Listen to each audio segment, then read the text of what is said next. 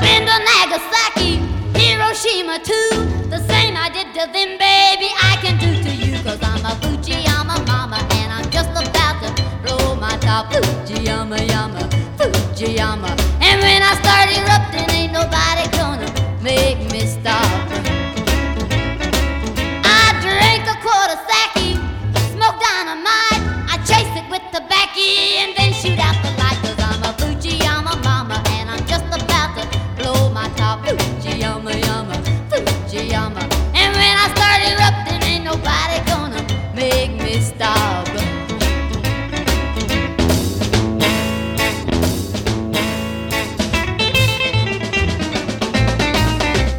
Bonjour et bienvenue sur Radio Campus Lille. Si vous nous rejoignez pour cette nouvelle émission de Rebelle Rebelle, l'émission qui vous fait découvrir ou redécouvrir les femmes de la musique populaire des années 50 à nos jours. De la pop bien sûr, mais aussi du rock, du blues, du jazz, de l'électro, de la soul, du folk et même du hip-hop. Saviez-vous que le tube Be My Baby des Ronettes avait été coécrit par une femme? Saviez-vous que derrière les plus célèbres chansons pop des années 60, il y avait eu des compositrices, des productrices, des arrangeuses? Ces femmes travaillaient toutes dans le même immeuble, un immeuble mythique dans l'histoire de la pop musique, une véritable fabrique à chansons qui a vu naître les plus grands succès de la musique populaire américaine des années 60. On l'appelait le Brill Building. Il a donné son nom au courant musical qu'il a engendré, la Brill Building Pop, et quand on se réfère à cette époque, aux girls group et aux chanteurs pour adolescentes qui envahissaient les bacs de disques, on sous-estime sans cesse la part immense jouée par les femmes dans ce mouvement musical. Il faut dire qu'elle n'était pas toujours aidée par le contexte de l'époque, alors encore très macho. Eh bien, c'est de tout cela dont nous allons parler aujourd'hui dans Rebelle Rebelle. Nous allons remonter le temps et explorer l'histoire des femmes du Brill Building.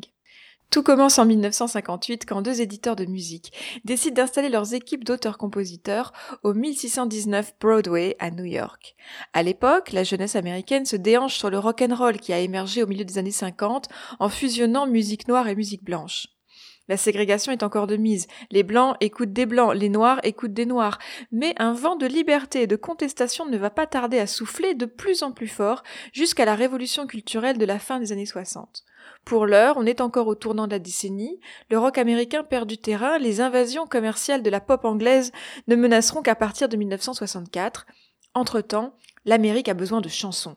La jeunesse a besoin de danser. Elle veut des rythmes nouveaux, des histoires qui leur ressemblent. Elle écoute la radio, elle s'achète des singles en 45 tours qu'elle fait tourner sur ses manches disques.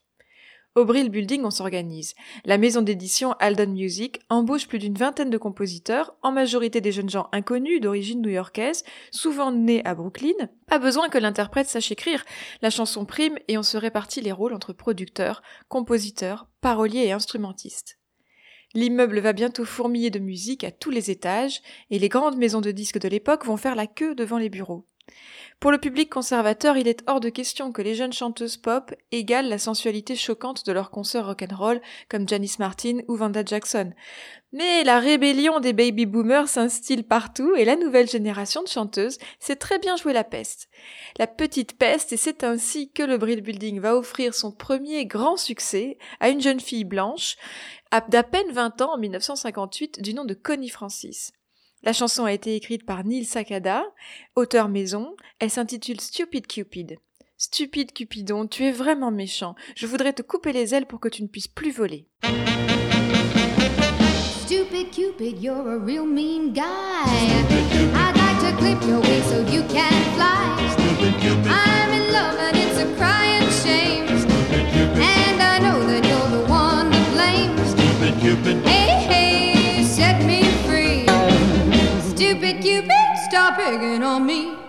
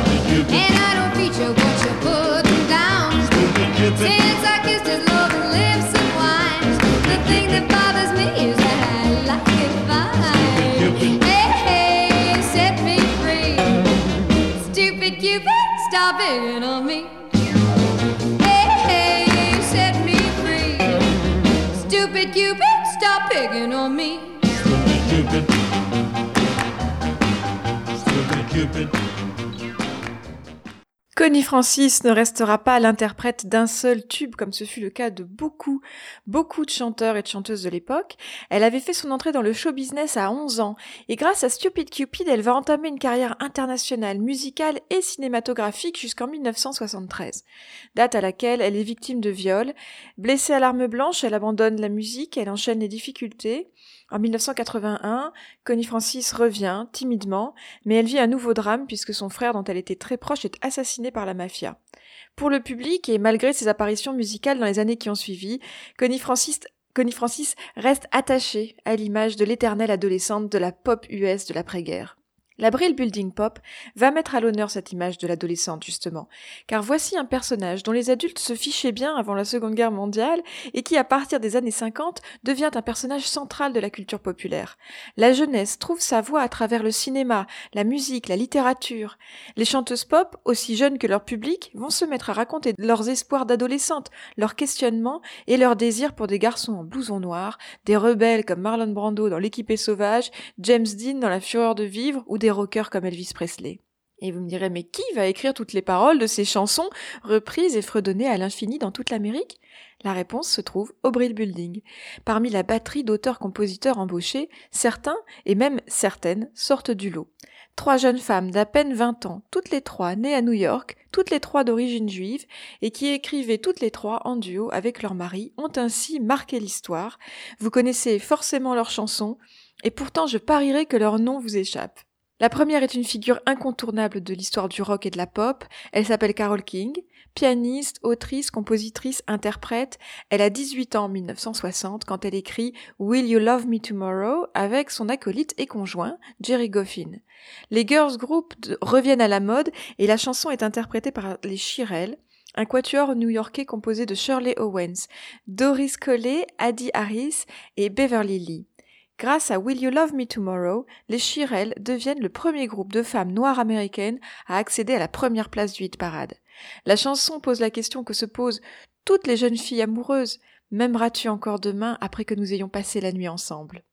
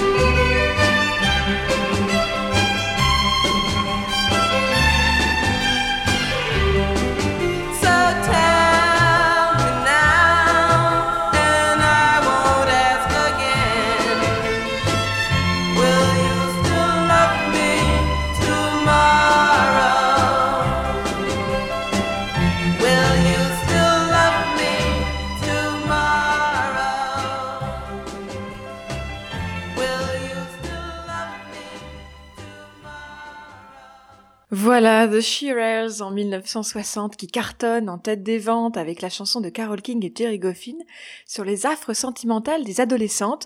À noter aussi que dans l'ombre des Shearers se trouve une des rares femmes productrices de l'époque, Florence Greenberg, qui a fondé la maison de disques Sep-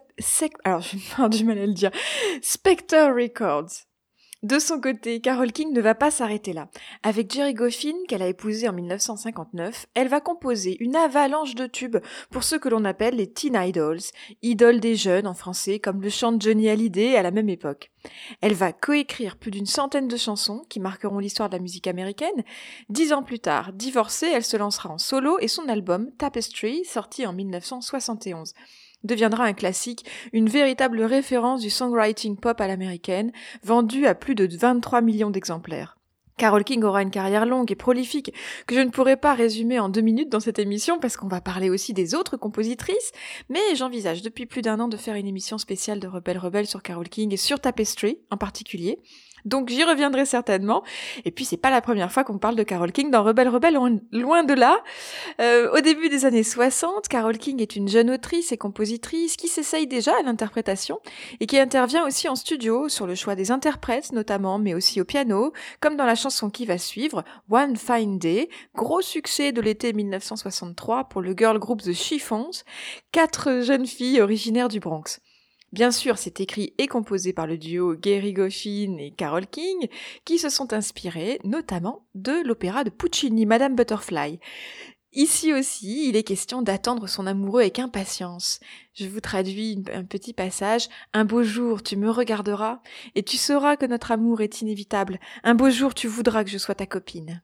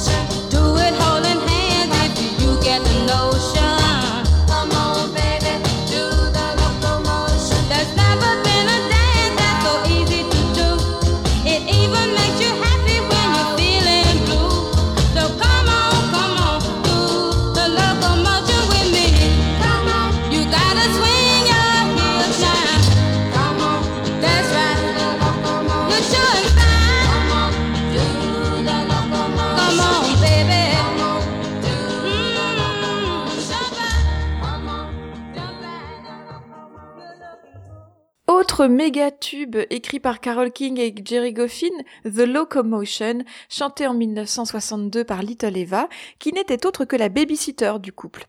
Little Eva a 3 ans de moins que Carole King, soit 17 ans en 1962. Sa carrière ne va pas vraiment décoller et elle va subir le syndrome du one hit singer, faire un carton international et retomber dans l'oubli juste après. À noter que cette chanson est aussi typique de cette musique du Brill Building. C'est une chanson écrite pour danser et qui décrit comment le faire, un peu comme euh, la danse des canards en France, si vous voyez ce que je veux dire. Sauf qu'aux États-Unis, c'est vraiment une mode très tendance au début des années 60. C'est ainsi qu'on danse le twist, le mashed potatoes, on fait l'oiseau ou la locomotive, etc.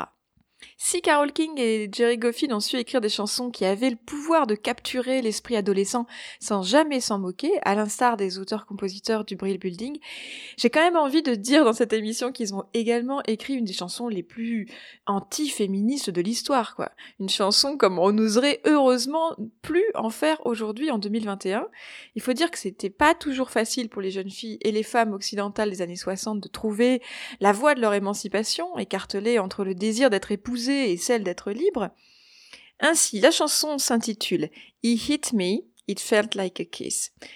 Littéralement, il m'a frappé, mais ça m'a fait comme un baiser. Et c'est le girl group de Crystals qui va l'interpréter de mauvaise grâce en 62, sous l'égide du producteur Phil Spector, lui-même réputé pour être violent avec les femmes. Je vous en donne un extrait.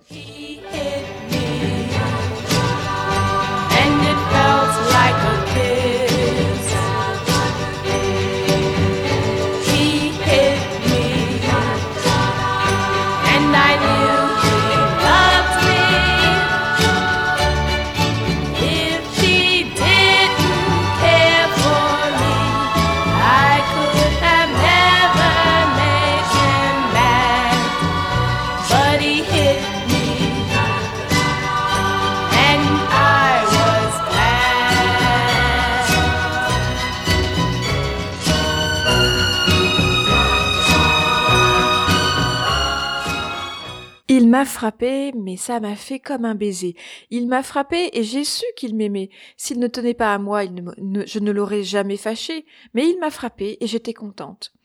Carole King a raconté s'être inspirée d'une phrase de Little Eva au sujet de son petit ami. Elle a aussi euh, amèrement regretté d'avoir jamais participé à cette chanson, d'avoir jamais travaillé sur cette chanson, elle-même ayant vécu la violence des- domestique des années plus tard.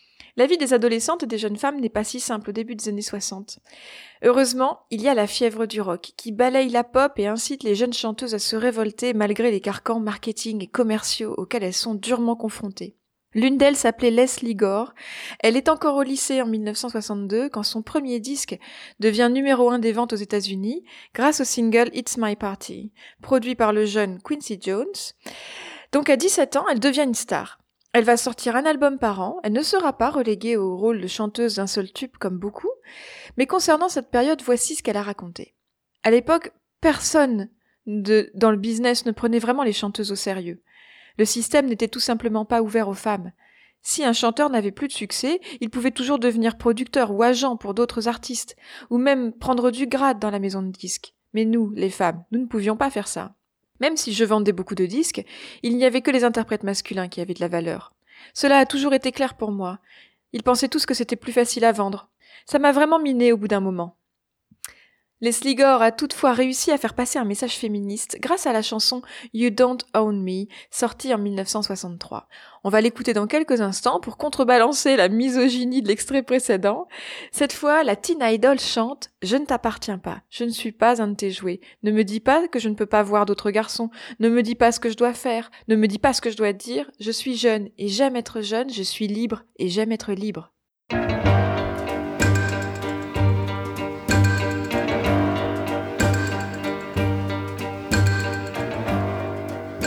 Don't own me. I'm not just one of your many toys. You don't own me. Don't say I can't go with other boys.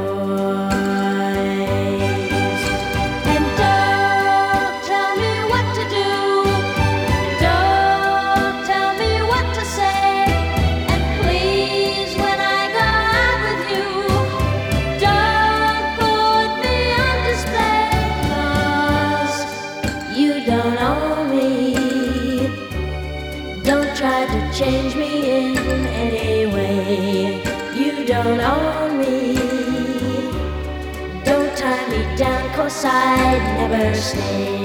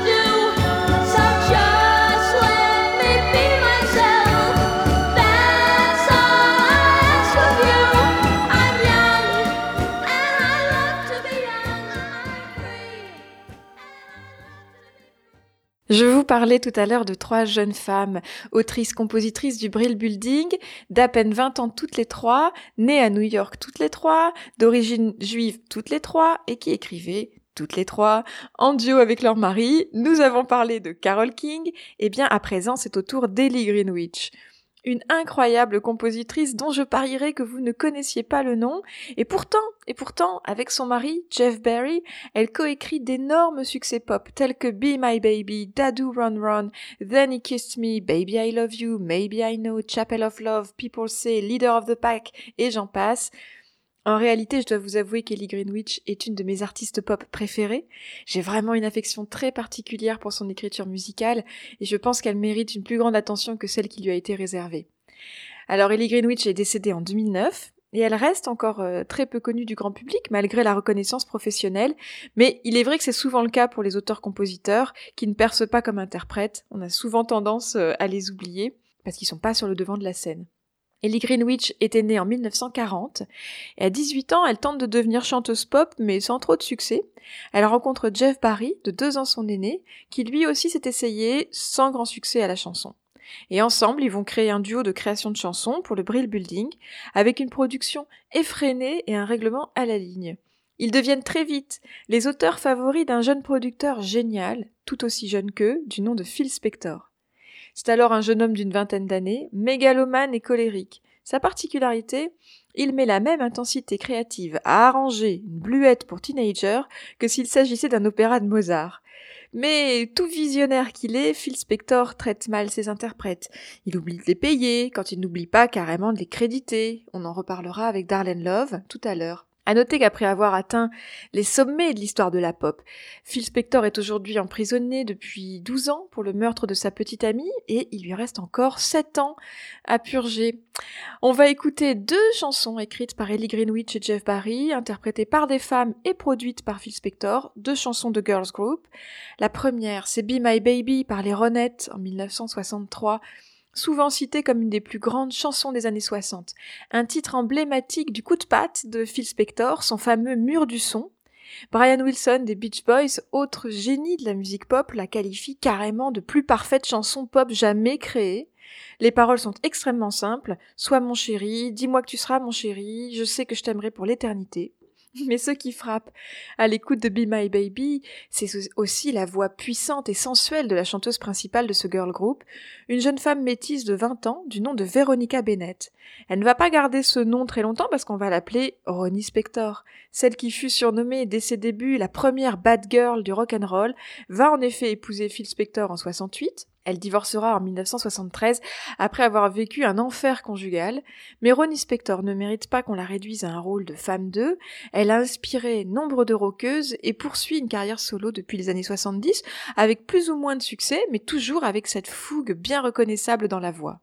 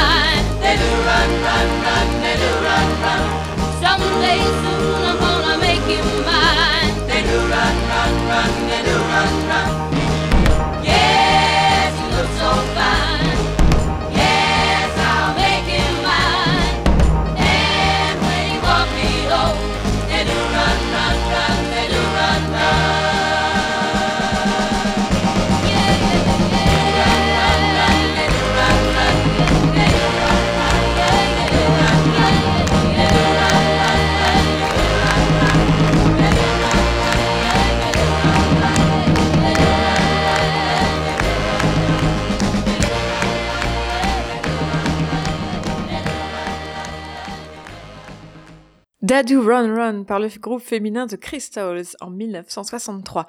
Autre tube écrit par Ellie Greenwich, Jeff Barry et Phil Spector, le groupe The Crystal est vraiment l'archétype du girl group américain des années 60. Il devient le groupe fétiche de Phil Spector jusqu'à ce que celui-ci s'enlace et mette d'autres interprètes en studio. Les girls groups sont à la mode. Celui-ci est composé de quatre jeunes filles noires américaines, Barbara Alston, Dolores Kinnebrew, Myrna Giraud, Mary Thomas et Patricia Wright. Elles font leur début en 1961 sur le label de Phil, Spector et se séparent en 64 après avoir enre- enregistré une ribambelle de tubes comme Dadu Run Run, Then He Kissed Me et Uptown qu'on écoutera tout à l'heure, mais aussi He's a Rebel ou He's Sure the Boy I Love. Pour ces deux derniers titres, Phil Spector leur joue un tour pas très classe, on peut le dire, puisqu'il fait enregistrer un autre groupe à la place, The Blossoms, un autre girl group, mené par la chanteuse Darlene Love, et ce sans les prévenir. Darlene Love fera elle aussi les frais de l'attitude désinvolte de Phil Spector quand il s'agit de payer et même de créditer le nom de l'interprète sur la chanson. Euh, Darlene Love témoigne d'ailleurs de ce parcours, de, de son parcours de, combattante dans les années 60 dans un très beau documentaire sur les choristes que je vous recommande et qui s'intitule 20 Feet from Stardom. Darlene Love, c'est vraiment une très grande chanteuse noire américaine.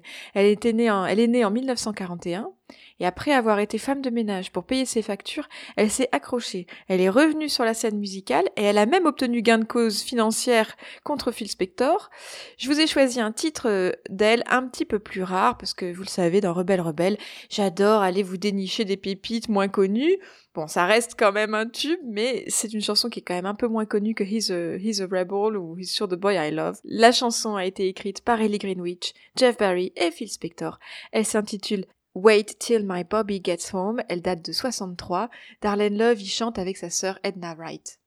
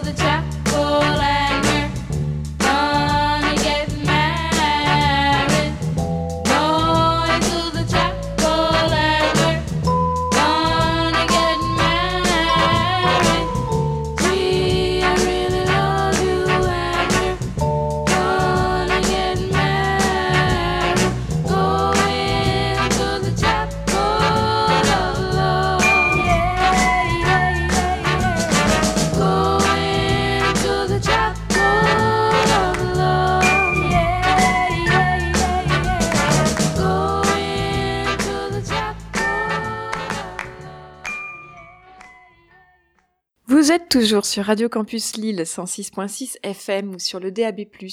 Dans l'émission Rebelle Rebelle, aujourd'hui on tente de faire rentrer l'essence féminine de la pop américaine du Brill Building dans un format d'une heure et c'est difficile, croyez-moi, tant il y a de tubes. À l'instant, vous avez entendu, que dis-je, reconnu Chapel of Love du girl group noir américain de Dixie Cups en 1964. Le titre, écrit par Ellie Greenwich, Jeff Barry et retouché par Phil Spector, était initialement prévu pour les Crystals, puis pour les Ronettes, et finalement il a atterri chez les Dixie Cups qui en ont fait un numéro un des ventes et une des chansons d'amour les plus connues au monde. Si vous aimez la douceur vocale de ces trois chanteuses, je vous recommande aussi le titre People Say, toujours coécrit par Ellie Greenwich et enregistré la même année, ou encore Aiko Aiko, toujours sur le même disque. En somme, l'histoire du Brill Building est celle de jeunes gens qui écrivent des chansons pour des jeunes gens, pour leurs petits frères et petites sœurs sans jamais les mépriser. Pendant ce temps, à Détroit, dans les locaux de la maison de disques Tamla Motown, on s'est donné pour mission de faire danser l'Amérique blanche sur de la musique noire. Et ça marche Mais entre 1962 et 1965, c'est véritablement le Brill Building de New York qui rafle la mise des hit parades.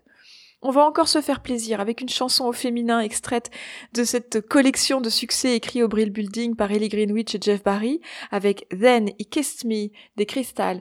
On est en pleine romance adolescente. Le style est très narratif puisqu'on a une progression dans l'histoire d'amour entre le début et la fin de la chanson, des premiers émois à la demande en mariage. Je vous traduis un petit passage au hasard. Je voulais qu'il sache qu'il était plus qu'un ami. Je ne savais pas quoi faire, alors j'ai murmuré Je t'aime.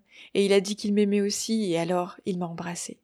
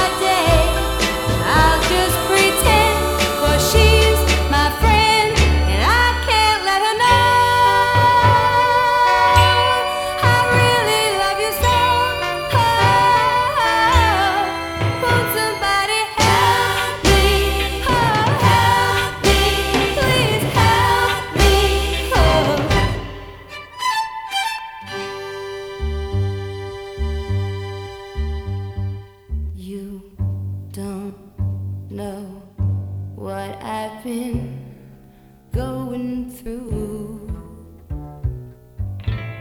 Cause till I die, baby, I'll love you and I'll try.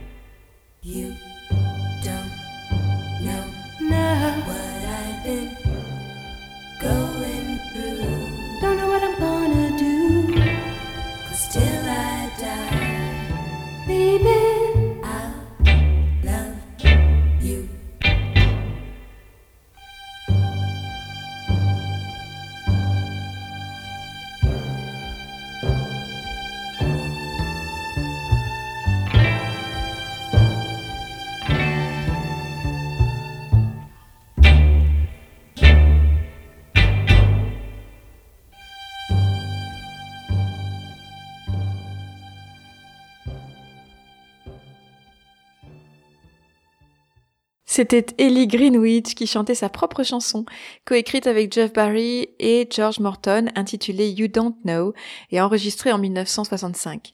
Date de son divorce avec Jeff Barry. Les deux vont continuer encore à travailler ensemble euh, pendant deux ans, et puis Ellie Greenwich va devenir productrice. Elle va par exemple œuvrer aux arrangements d'albums de Dusty Springfield, de Frank Sinatra et même de Cyndi Lauper. Elle a tenté de percer comme interprète de ses propres chansons, un peu à l'image de ce qu'a pu entreprendre Carole King, avec deux albums sortis entre, en 1968 et 1973, mais sans succès. Elle écrira encore d'autres tubes, en particulier mon préféré de sa période 70, Sunshine After the Rain, pour la chanteuse britannique Elkie Brooks. En 1964, elle avait coécrit une chanson mythique, The Leader of the Pack, pour un groupe de chanteuses blanches venues comme elle de New York. Ces trois adolescentes se prénomment Mary et Liz Weiss, elles sont sœurs, et Marge Ganser. Leur trio s'appelle The Shangri-Las. Alors qu'elles sont encore mineures, elles dénotent dans l'univers de la pop par leur attitude provocante, mini-jupe et mine de jeunes effrontées. Elles chantent les amours impossibles, immenses et terribles, les fugues et l'envie de vivre dangereusement. On va leur trouver un surnom, on aime les surnoms dans le show business. Ce sera The Queens of Teen Melodrama, les reines du mélodrame adolescent. Vous allez pouvoir redécouvrir dans un instant leur pouvoir narratif avec Leader of the Pack, où les effets sonores inhabituels et les arrangements extravagants sont mis au service d'une histoire d'amour tragique entre une lycéenne et un beau rebelle à moto.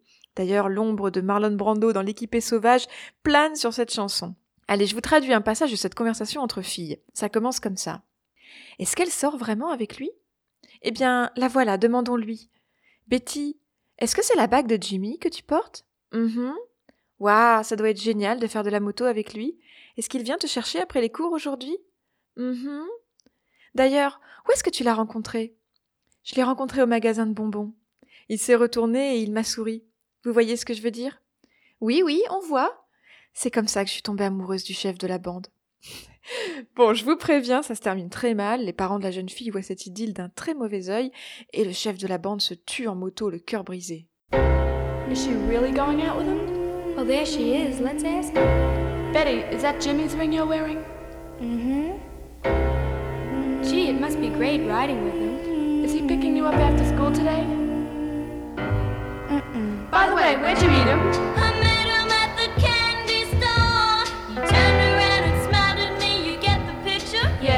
see. That's when I fell for The leader of the pack.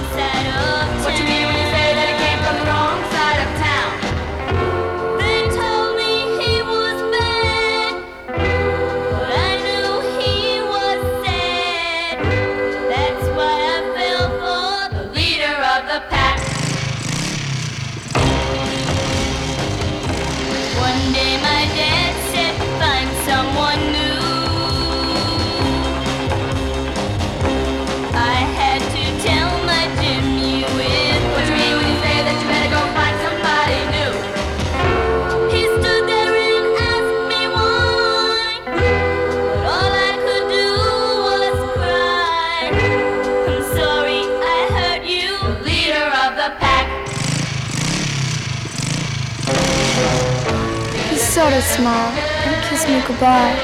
The tears were beginning to show.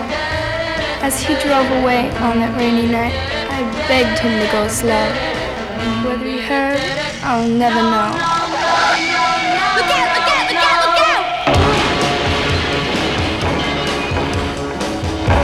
I felt so helpless, what could I do?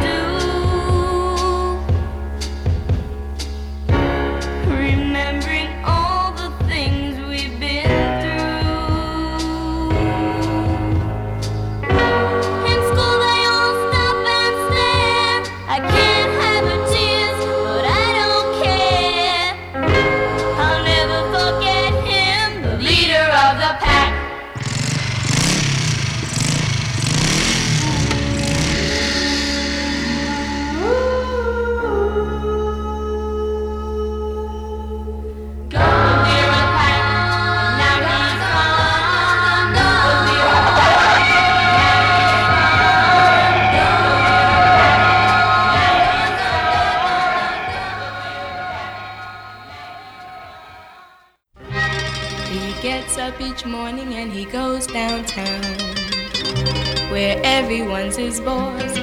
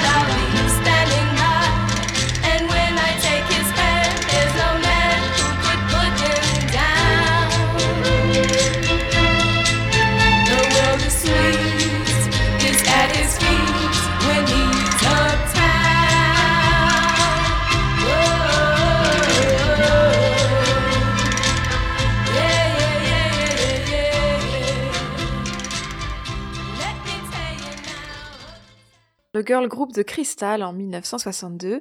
En début d'émission, je vous parlais de ces trois jeunes femmes, autrices, compositrices au Brill Building. Vous vous souvenez, ces trois jeunes femmes d'à peine 20 ans, toutes les trois, nées à New York, toutes les trois, d'origine juive, toutes les trois, et qui écrivaient toutes les trois des succès au hit parade en duo avec leur mari. Nous avons donc parlé de Carole King, d'Ellie Greenwich, et voici que vous avez entendu une chanson de la dernière du trio, Cynthia Veil, avec son mari Barry Mann qu'elle épouse en 1961 à 21 ans. Elles forment un des duos les plus doués du Brill Building. Ensemble, ils ont écrit la chanson que vous venez d'écouter, Uptown, mais aussi You've Lost That, that Loving Feeling ou He's Sure the Boy, He's Sure the Boy I Love, On Broadway, Walking in the Rain. Alors je vais simplement vous citer ce que Barry Mann racontait de leur vie de travail au Brill Building. C'était de la folie. Cynthia et moi nous enfermions tous les matins dans une espèce de placard sans fenêtre, avec un piano et un tabouret, et nous passions la journée à écrire des chansons. Carole King et Jerry Goffin faisaient la même chose dans la pièce d'à côté, et Neil Diamond un peu plus loin. Parfois, quand nous tapions tous ensemble sur nos vieux pianos, il était impossible de dire qui jouait quoi. Cynthia Veil et Barry Mann est le seul couple d'auteurs-compositeurs du Brill Building qui n'a pas divorcé et qui continue toujours à travailler ensemble d'ailleurs. Cynthia Veil s'est aussi mise à l'écriture puisqu'elle a publié son premier roman en 2015. Donc à partir de 1964-65, l'hégémonie du Brill Building subit les invasions anglaises. Swinging London et British Blues Boom, Beatles et Rolling Stones volent la vedette aux girls group américains. Rapidement, c'est le déclin. La jeunesse et le milieu de la musique migrent vers la côte ouest des États-Unis. À partir de 1966, c'est l'avènement de la pop et du rock californien. Nos trois compositrices de génie tentent de se réinventer. On l'a vu, Carole King divorce de Jerry Goffin et poursuit en solo. Ellie Greenwich divorce de Jeff Barry et continue encore un peu à travailler avec lui. Quant à Cynthia Veil, elle emménage en Californie avec Barry Mann, avec qui elle continue à écrire. On va écouter une chanson de chacune de ces compositrices, interprétée par des chanteuses, bien évidemment, et qui vont, je l'espère, vous permettre de vous rendre compte de l'évolution de leur travail à la fin des années 60 et de leur postérité. La première chanson, c'est l'ultime chef-d'œuvre du duo Greenwich-Barry, produit par Phil Spector, River Deep Mountain High pour Ike and Tina Turner en 66. Bon, ce sera un relatif flop commercial, mais la chanson incitera Ike and Tina à se tourner vers des sons plus rock, et puis cette chanson est devenue extrêmement connue avec le temps, elle a perduré dans le temps. En tout cas, le duo, euh, qui avait une image plus rhythm and blues, voire plus blues au début de, sa carrière euh, dans les années 60, va se tourner vers le rock. Et Tina Turner, c'est vraiment une fantastique chanteuse, danseuse noire américaine. Alors, elle est née dans le Tennessee en 1939, elle est toujours en vie, vous le savez, bien évidemment. Et même si Ike Turner lui a permis de monter sur scène et a mis en valeur son talent scénique et vocal, c'était un mari violent, accro à la cocaïne, et donc Tina Turner, elle parviendra à le quitter en 1976, et depuis les années 80, elle a montré qu'elle était une artiste à part entière, et ses succès ont fait plusieurs fois le tour du monde.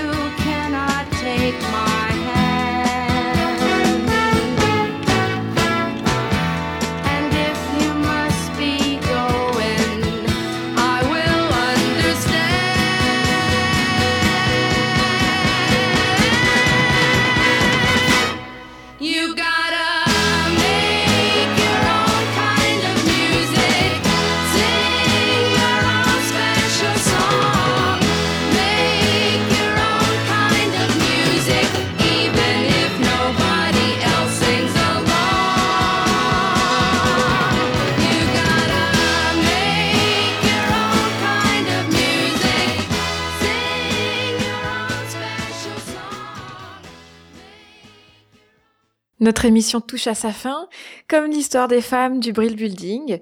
On vient d'écouter la chanson Make Your Own Kind of Music, écrite par Cynthia Weil et Barry Mann en 1968 et interprétée par la fabuleuse Mama Cass, autrement appelée Cass Elliot. Elle venait alors de quitter le groupe de Mamas and the Papas. Elle démarre sa carrière solo. Mais malheureusement, cette dernière sera de cou- courte durée puisque Mama Cass décède en 1974 à l'âge de 32 ans d'une crise cardiaque. Je précise que contrairement à la légende urbaine, elle ne s'est jamais étouffée avec un sandwich. hein. Euh, Cynthia Weil coécrira plusieurs, plusieurs chansons pour elle. Mamakas avait une musicalité tout à fait exceptionnelle et je vous invite à aller écouter ses albums solo, même s'ils sont parfois inégaux. On va finir en beauté avec une chanson coécrite par Carole King, Jerry Goffin et Jerry Wexler pour la reine de la soul music Aretha Franklin. La chanson, vous la connaissez certainement, elle date de 1968 et elle s'intitule You Make Me Feel Like a Natural Woman. À partir de la fin des années 60, Carole King prend son envol. Elle reprendra You Make Me Feel Like a Natural Woman à son compte sur l'album Tapestry. Merci de m'avoir suivi. Si cette émission vous a plu, je vous recommande d'aller écouter l'épisode sur Laura Niro et celui sur le Swinging London qui font tout à fait écho à cette période. Tous les podcasts sont disponibles sur Spotify, Apple Podcasts ou SoundCloud. Enfin, je vous incite aussi à regarder le film Grace of My Heart, inspiré de la vie de Carole King, où l'on retrouve avec acuité l'ambiance du Brill Building, ou encore, je vous incite à, visionner le film Hairspray de John Waters, l'original, hein, pas le remake de 2007, euh, qui met en scène la musique du Brill Building et brosse un portrait, bon, un peu déglingo, mais un portrait tout de même euh, euh, intéressant de la jeunesse de Baltimore en 63. Voilà, je vous souhaite une excellente journée à l'écoute de Radio Campus Lille. À bientôt!